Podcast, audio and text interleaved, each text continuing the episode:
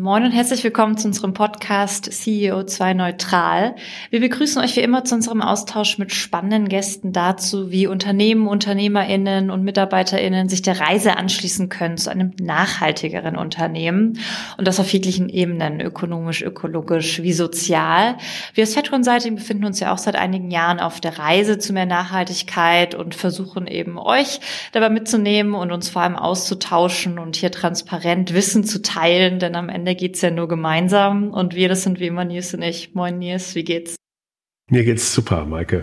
Äh, das Wetter ist spitze. Ich bin nach diesem Osterwochenende auch mal wieder so richtig äh, energiegeladen und äh, freue mich halt auf alle Fälle. Bin so voller Tatendrang und freue mich jetzt auch schon richtig auf den Podcast. Wie geht's dir? Das kann ich äh, nur ebenso bestätigen. Ich bin total gut drauf und gerade läuft unser, der Kollegin bringt immer so einen wunderschönen kleinen süßen Hund mit hier ins Büro und der sitzt hier gerade, Wolfgang. Wolfgang, genau, der sitzt hier gerade und guckt mich so an und fragt sich wahrscheinlich, was ich hier mache. Äh, ja, Laune ist bestens und äh, ich freue mich auf den Austausch. Wen haben wir denn heute da? Ja, wir haben Nils Löwe zu Gast. Wird natürlich für dich schwierig mit zwei Nielsen, äh, Maike. Äh, genau. Und wir haben uns mal kennengelernt auf dem Vortrag der Handelskammer Hamburg. Also da haben wir mal so einen Vortrag bei der Handelskammer gehalten. Und Nils ist Gründer und Geschäftsführer bei den Lionizers aus Hamburg. Nebenbei auch Podcaster des äh, Podcasts Software for Future. Äh, ist auch noch Dozent zur Architektur von Informationssystemen und äh, eben auch ITler durch und durch. Deswegen geht's heute auch ein bisschen um das Thema IT, also haben wir wieder IT äh, als Thema und zwar Nachhaltigkeit in IT und mit dem speziellen Fokus auf Anwendungsentwicklung. Herzlich willkommen, Nils. Hallo, schön, dass ich da bin. Heute mal in der Rolle des Interviewten. Das ist äh, un ungewohnt für mich, aber ich freue mich. Ich hoffe, dass ich hier ein paar schlaue Worte von mir geben kann. Auf jeden Fall, schön, dass du hier bist. Ähm, wir steigen ja immer ganz äh, gern mit einer äh, eher persönlichen Frage ein. Und zwar, wie bist äh, du denn eigentlich zu dem Thema Nachhaltigkeit gekommen? Also würdest du sagen, das begleitet dich schon immer? Es gab ein einschneidendes Erlebnis. Kannst du uns da mal ein bisschen abholen? Die Antwort ist ein sowohl als auch. In irgendeiner Weise wichtig war mir das tatsächlich immer schon. Ähm, es gibt aber einen Moment 2004 im Sommer, ähm, auf den ich im Prinzip die, die Firma, die Firmen, die ich heute führe, zurückführen kann. Da war ich mit meiner Frau, also damals noch Freundin, heute Frau, in Dänemark, unser erster gemeinsamer Urlaub.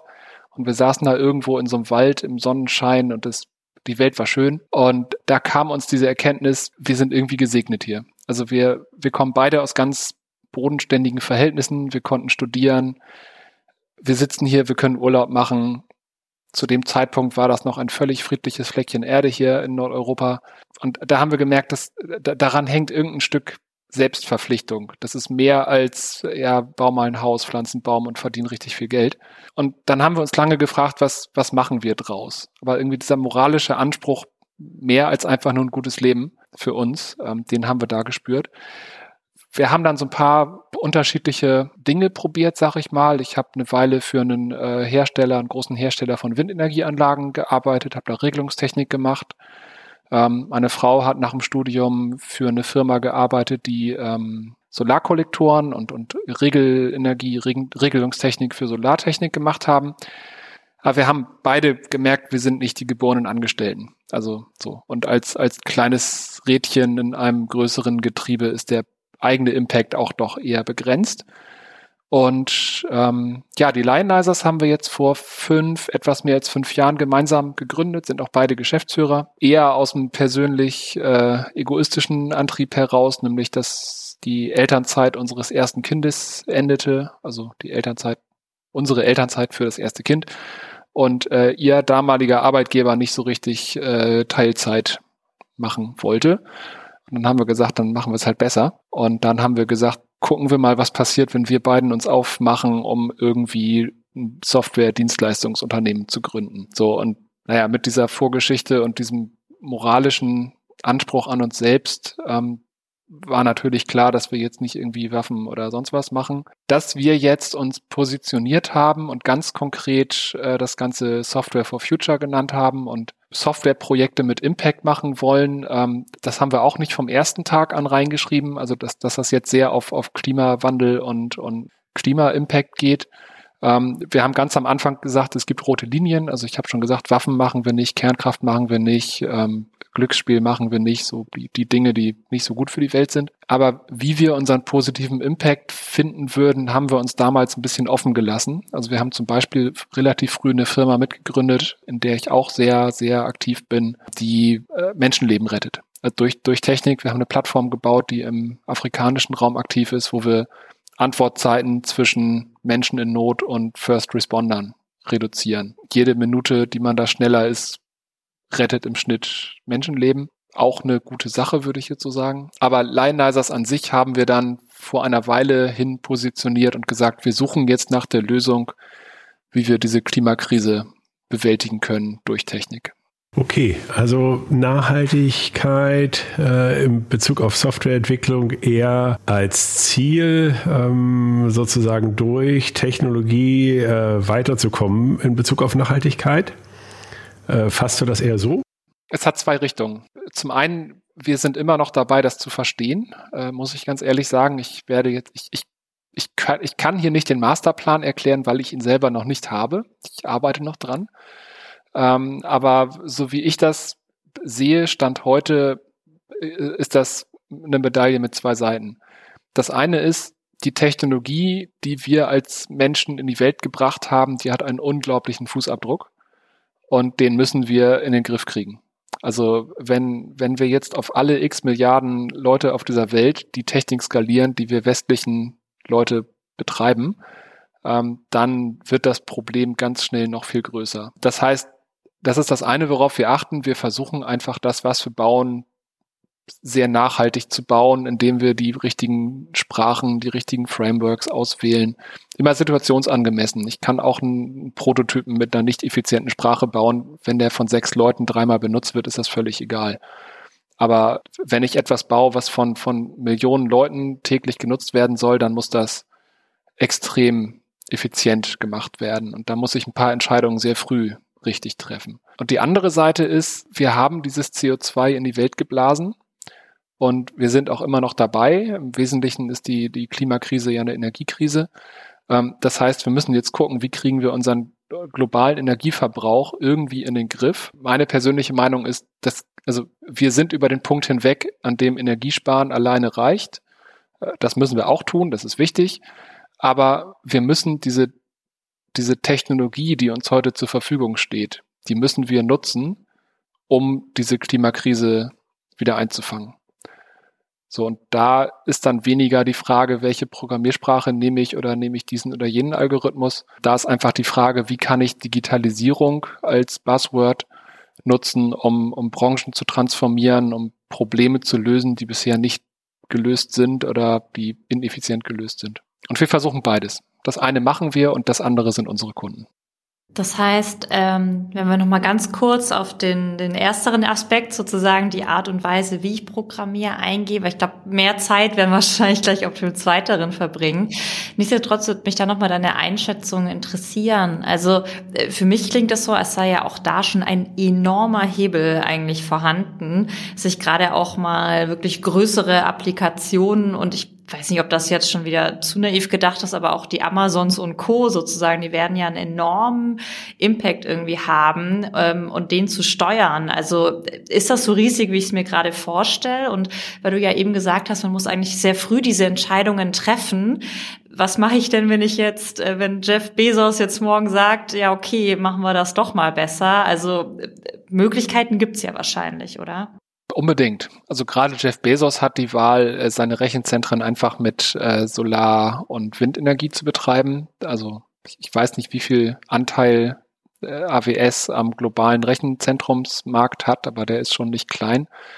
Ähm, das ist der erste Schritt. Also da kann ich als äh, Softwareentwickler, als Dienstleister, als Betreiber von irgendwas ähm, einfach mal nachfragen bei meinem äh, Rechenzentrumsbetreiber, womit laufen denn die Server? So, und die meisten schreiben das irgendwo auf ihre Homepage. Wenn sie es nicht draufschreiben, würde ich davon ausgehen, aus einem Grund. Ähm, man kann dann immer noch nachfragen. Und im nächsten Schritt, äh, genau, muss man sich einfach mal angucken, welche, also wie effizient sind denn die Sprachen und die Frameworks, die ich da benutze. Da gibt's gute Vergleichslisten, die man sich angucken kann. ah, da liegt schon mal ein Faktor 10 bis ein Faktor 100 dazwischen. Ja, krass. Und das heißt, wie sich Entwickler viel organisieren, ist ja über Communities, über Hackathons etc.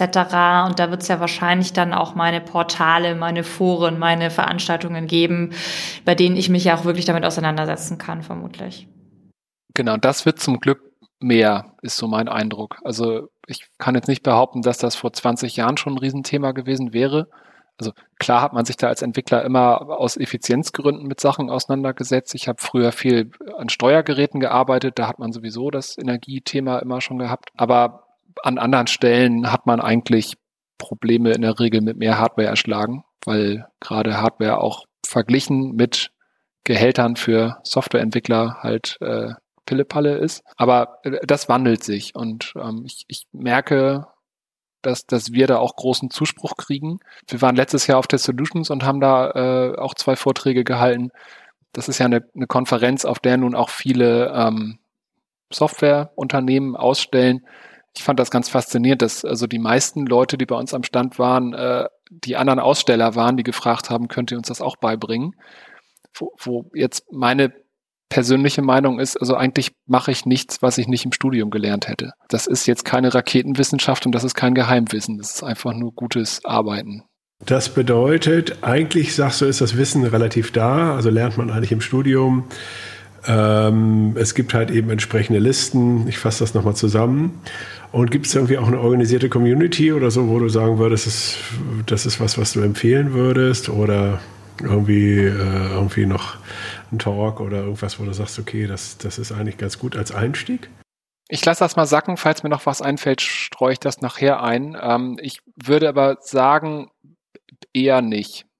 Ich habe mit meiner Frau gemeinsam vor sieben, acht Jahren äh, das Manifest für verantwortungsvolle Softwareentwicklung ähm, geschrieben. Das ist auch online. Können wir bestimmt auch verlinken irgendwo. Das ging damals zurück auf, da waren wir noch nicht so sehr auf, auf Klima, Klimakrise und Klimawandel ähm, fokussiert. Da ging es generell darum, dass wir als Softwareentwickler einen unglaublichen Einfluss auf die Welt heute nehmen.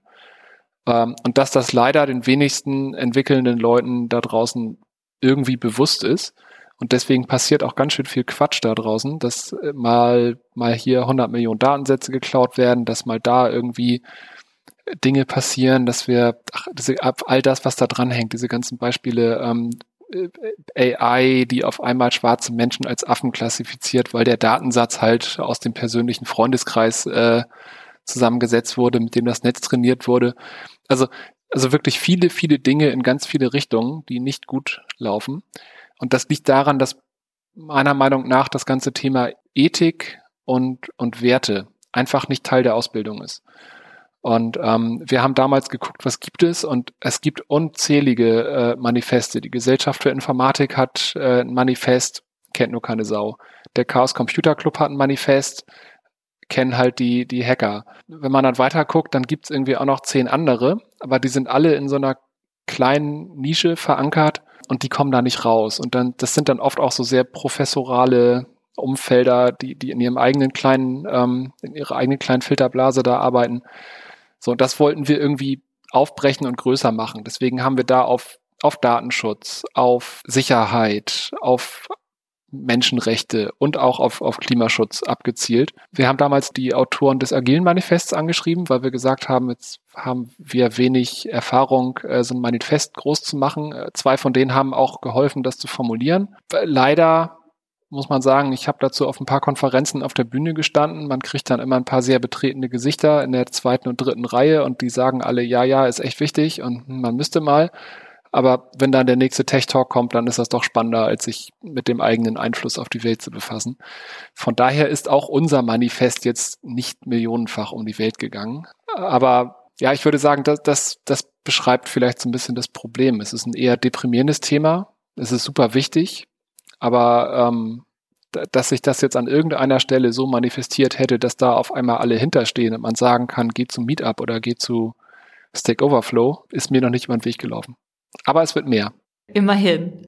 Wenn wir jetzt auf den zweiten Teil sozusagen äh, deiner, glaube ich, äh, eine früh, der früheren Antworten, nämlich sozusagen, wie eben Digitalisierung auch wirklich ernsthaft helfen kann, dass Unternehmen klimaneutraler ähm, werden und wirklich ihren Beitrag auch leisten können. Kannst du uns so mal erzählen, was sind denn so, so klassische Produkte, die ihr mit euren Kunden erarbeitet oder für eure Kunden eben auch entwickelt? Ich werde jetzt ein bisschen äh, Be Beispiele aus unseren Projekten und ein bisschen einfach, was ich in unserem Podcast gelernt habe, erzählen, weil nämlich gerade über die spannenderen Sachen darf ich nicht reden.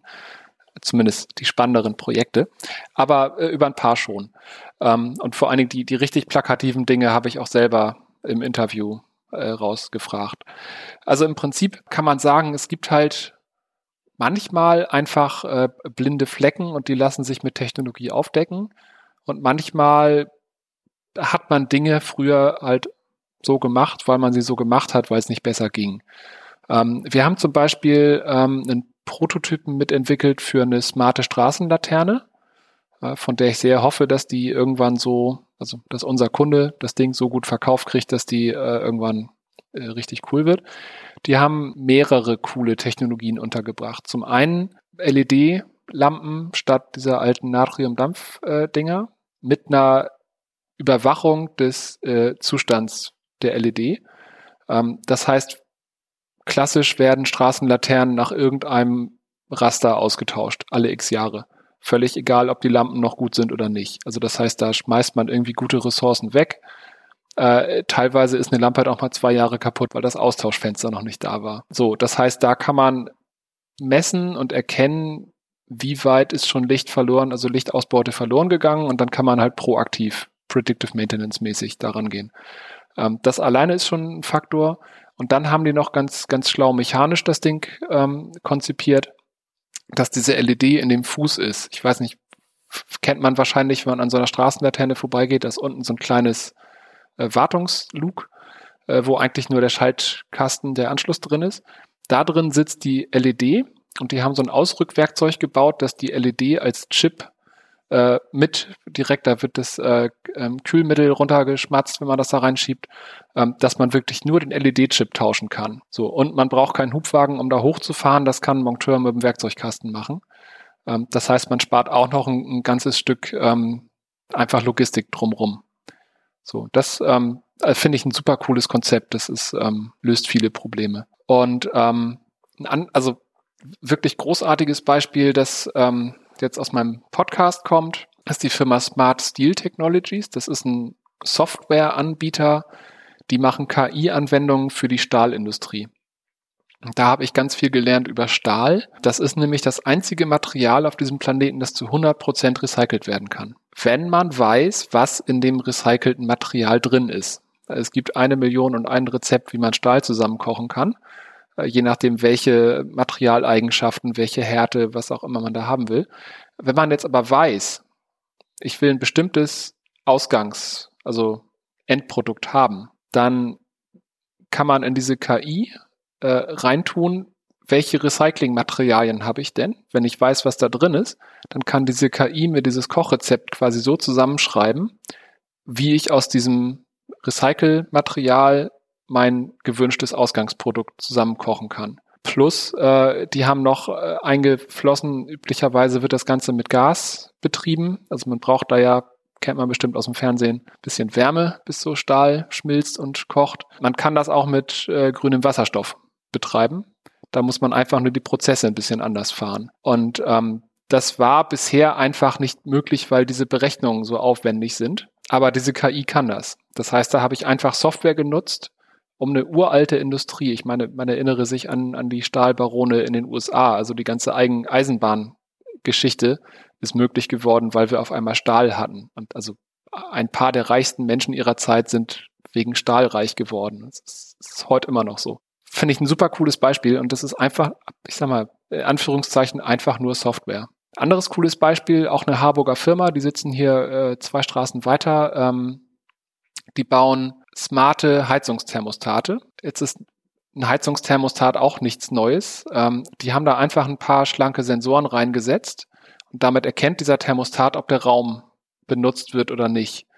So, und das ist jetzt für mich als Privatperson zu Hause weniger interessant. da zahle ich meine Heizkosten selber. Das heißt, ich habe gerade heute eh ein Interesse dran, Energie zu sparen. Aber in einem Bürogebäude, ähm, äh, Christoph nennt das immer Trittbrett, Trittbrettfahrerproblem. Also ich als Mensch in einem Büro, ich zahle ja nicht die Heizkosten. Das heißt, ich mache mir das lieber muckelig warm und ich lasse das vielleicht Freitag auch lieber an, damit es Montagmorgen auch warm ist, wenn ich wiederkomme. Schulen, öffentliche Gebäude, ähm, das, das gibt ganz viele Anwendungsbereiche, wo, wo die Rechnung nicht von dem Nutzer des Raumes bezahlt wird.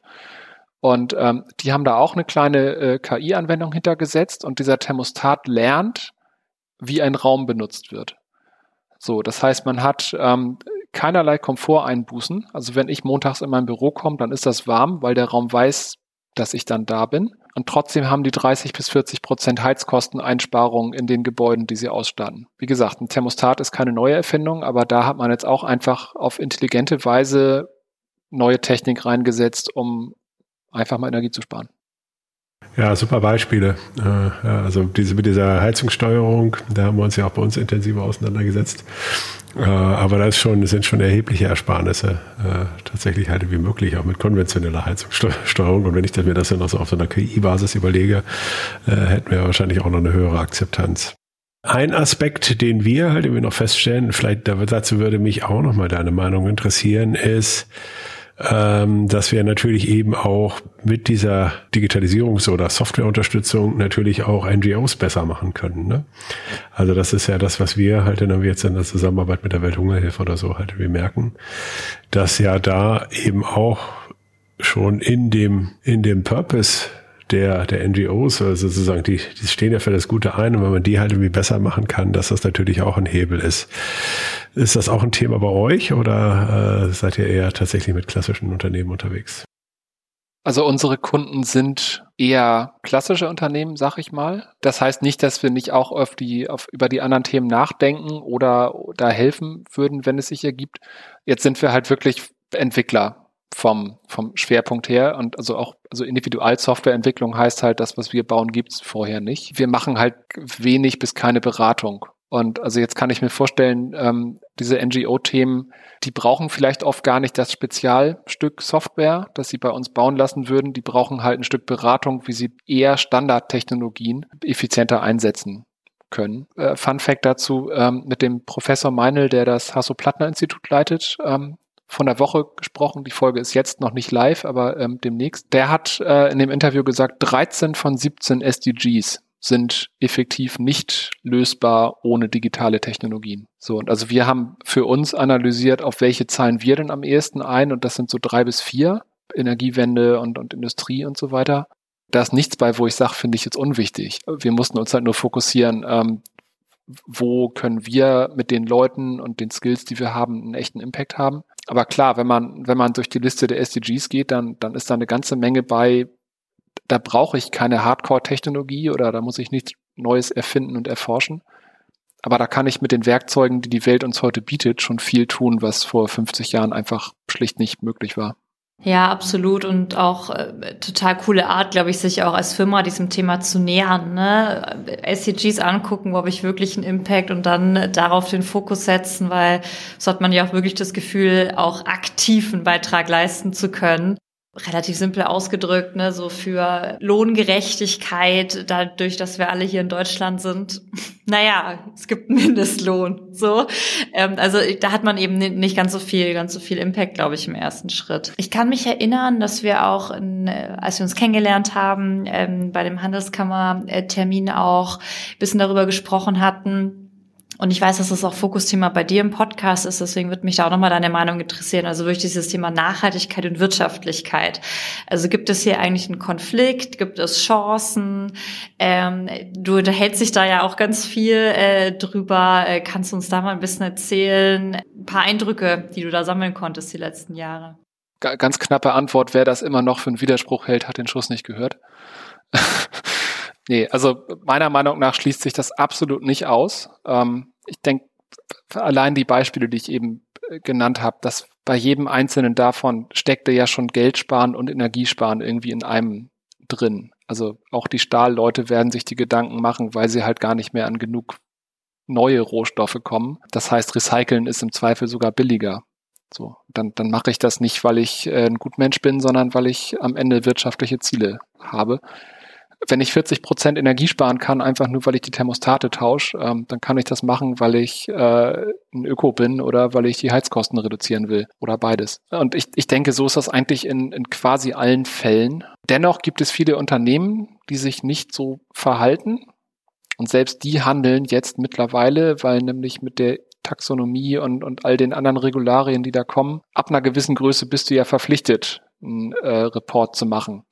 Und da entsteht gerade eine unglaubliche Vielfalt einfach nur an Tools, die mit diesem Nachhaltigkeitsreport äh, zusammenkleben. Und äh, das ist tatsächlich auch für uns gerade ein ganz gutes Einstiegsfeld, um halt zu sagen, ja, wir haben jetzt nicht eine Software, wir haben nicht die 203. Software gebaut, die Nachhaltigkeitsreports bastelt, aber dieses Reporting ist ja nur der erste Schritt wenn man dann auf einmal transparent hat, wo man überall Potenzial hat und wenn dann auf einmal auch die Zahlen Menschen kommen und sagen, ey, wenn wir da so viel verschwenden, können wir das nicht mal besser machen, dann kann man auf einmal darüber reden und sagen, ja, wir helfen euch da halt Energie zu sparen oder wir helfen euch da effizienter zu werden oder und also letztendlich muss ich sagen, mir ist das eigentlich ziemlich egal, aus welcher Motivation jemand Energie spart. Solange ich den Leuten helfe, Energie zu sparen, ist das fein.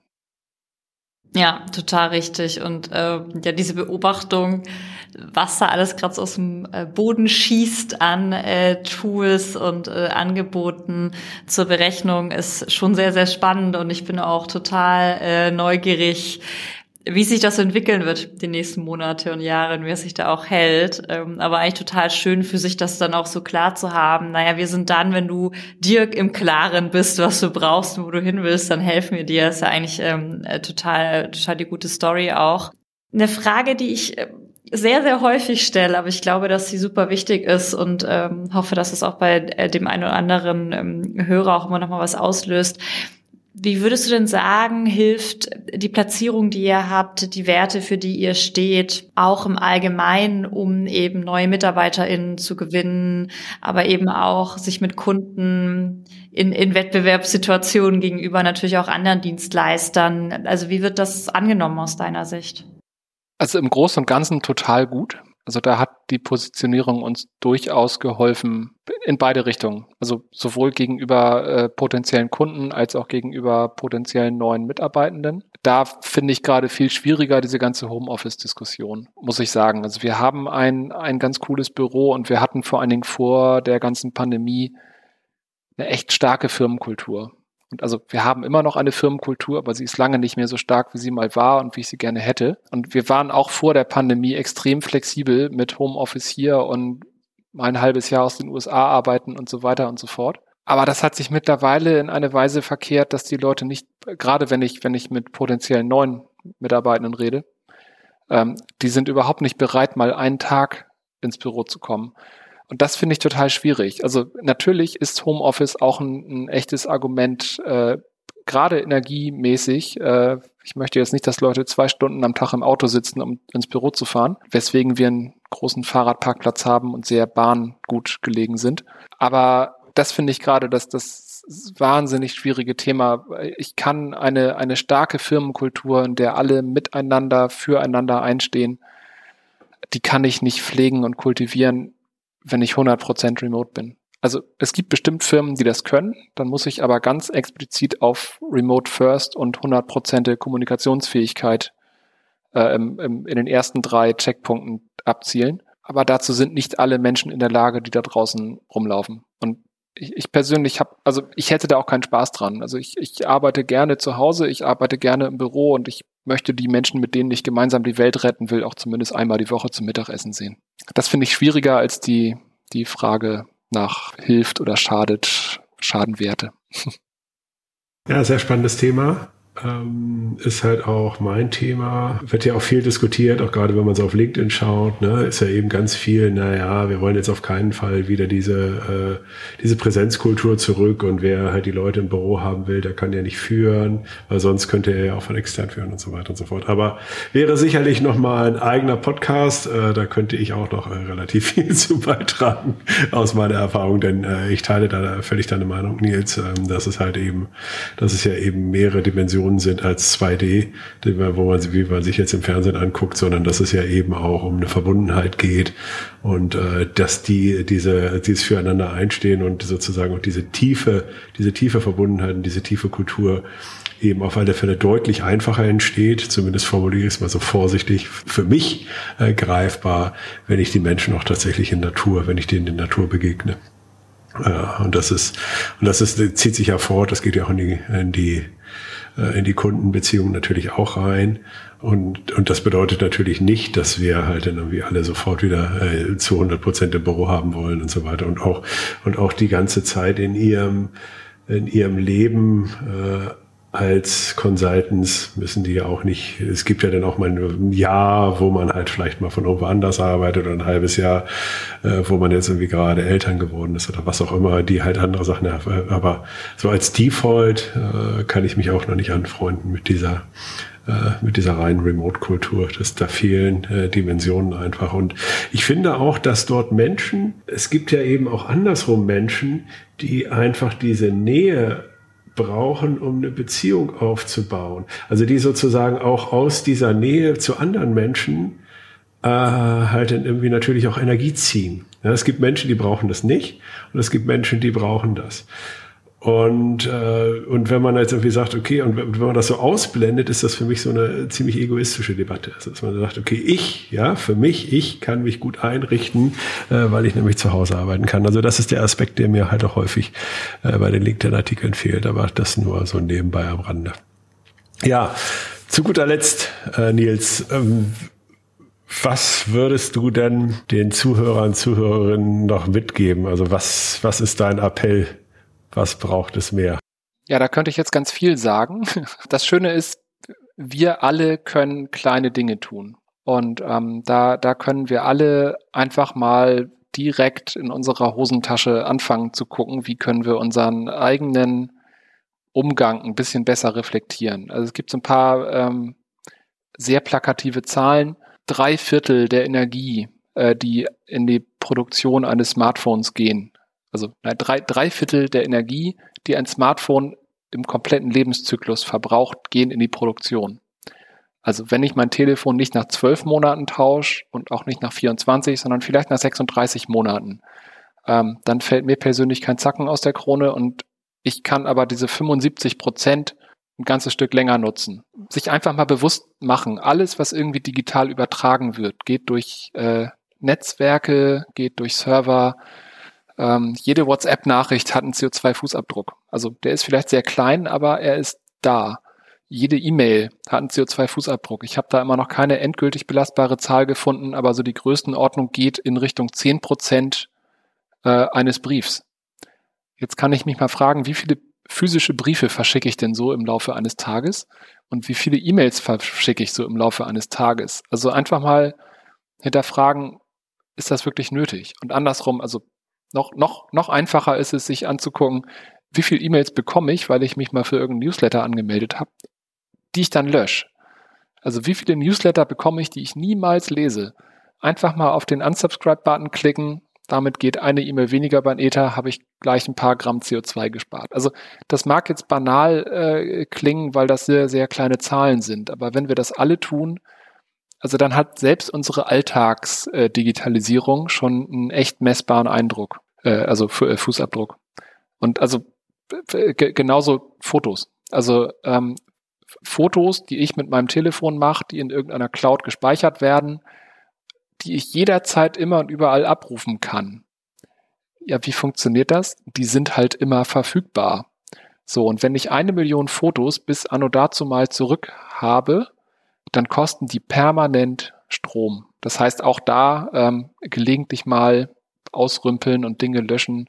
Das, ist, das sind Kleinigkeiten. In die Richtung könnte ich jetzt ganz lange weitermachen, aber ich glaube, der Punkt ist rübergekommen. Wir, wir alle haben da mindestens ein Gerät in der Hosentasche, mit dem wir unseren digitalen CO2-Footprint reduzieren können.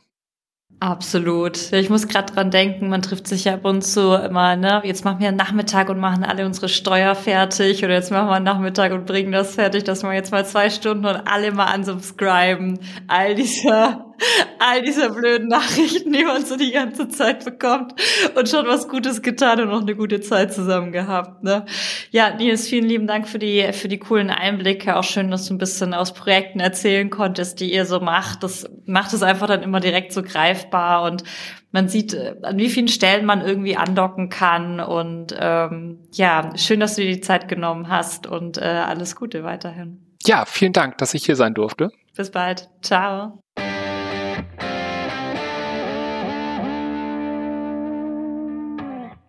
Ja, Maike, jetzt hatten wir Nils zu Gast äh, von den Lionizers. Was sagst du? Was hast du mitgenommen?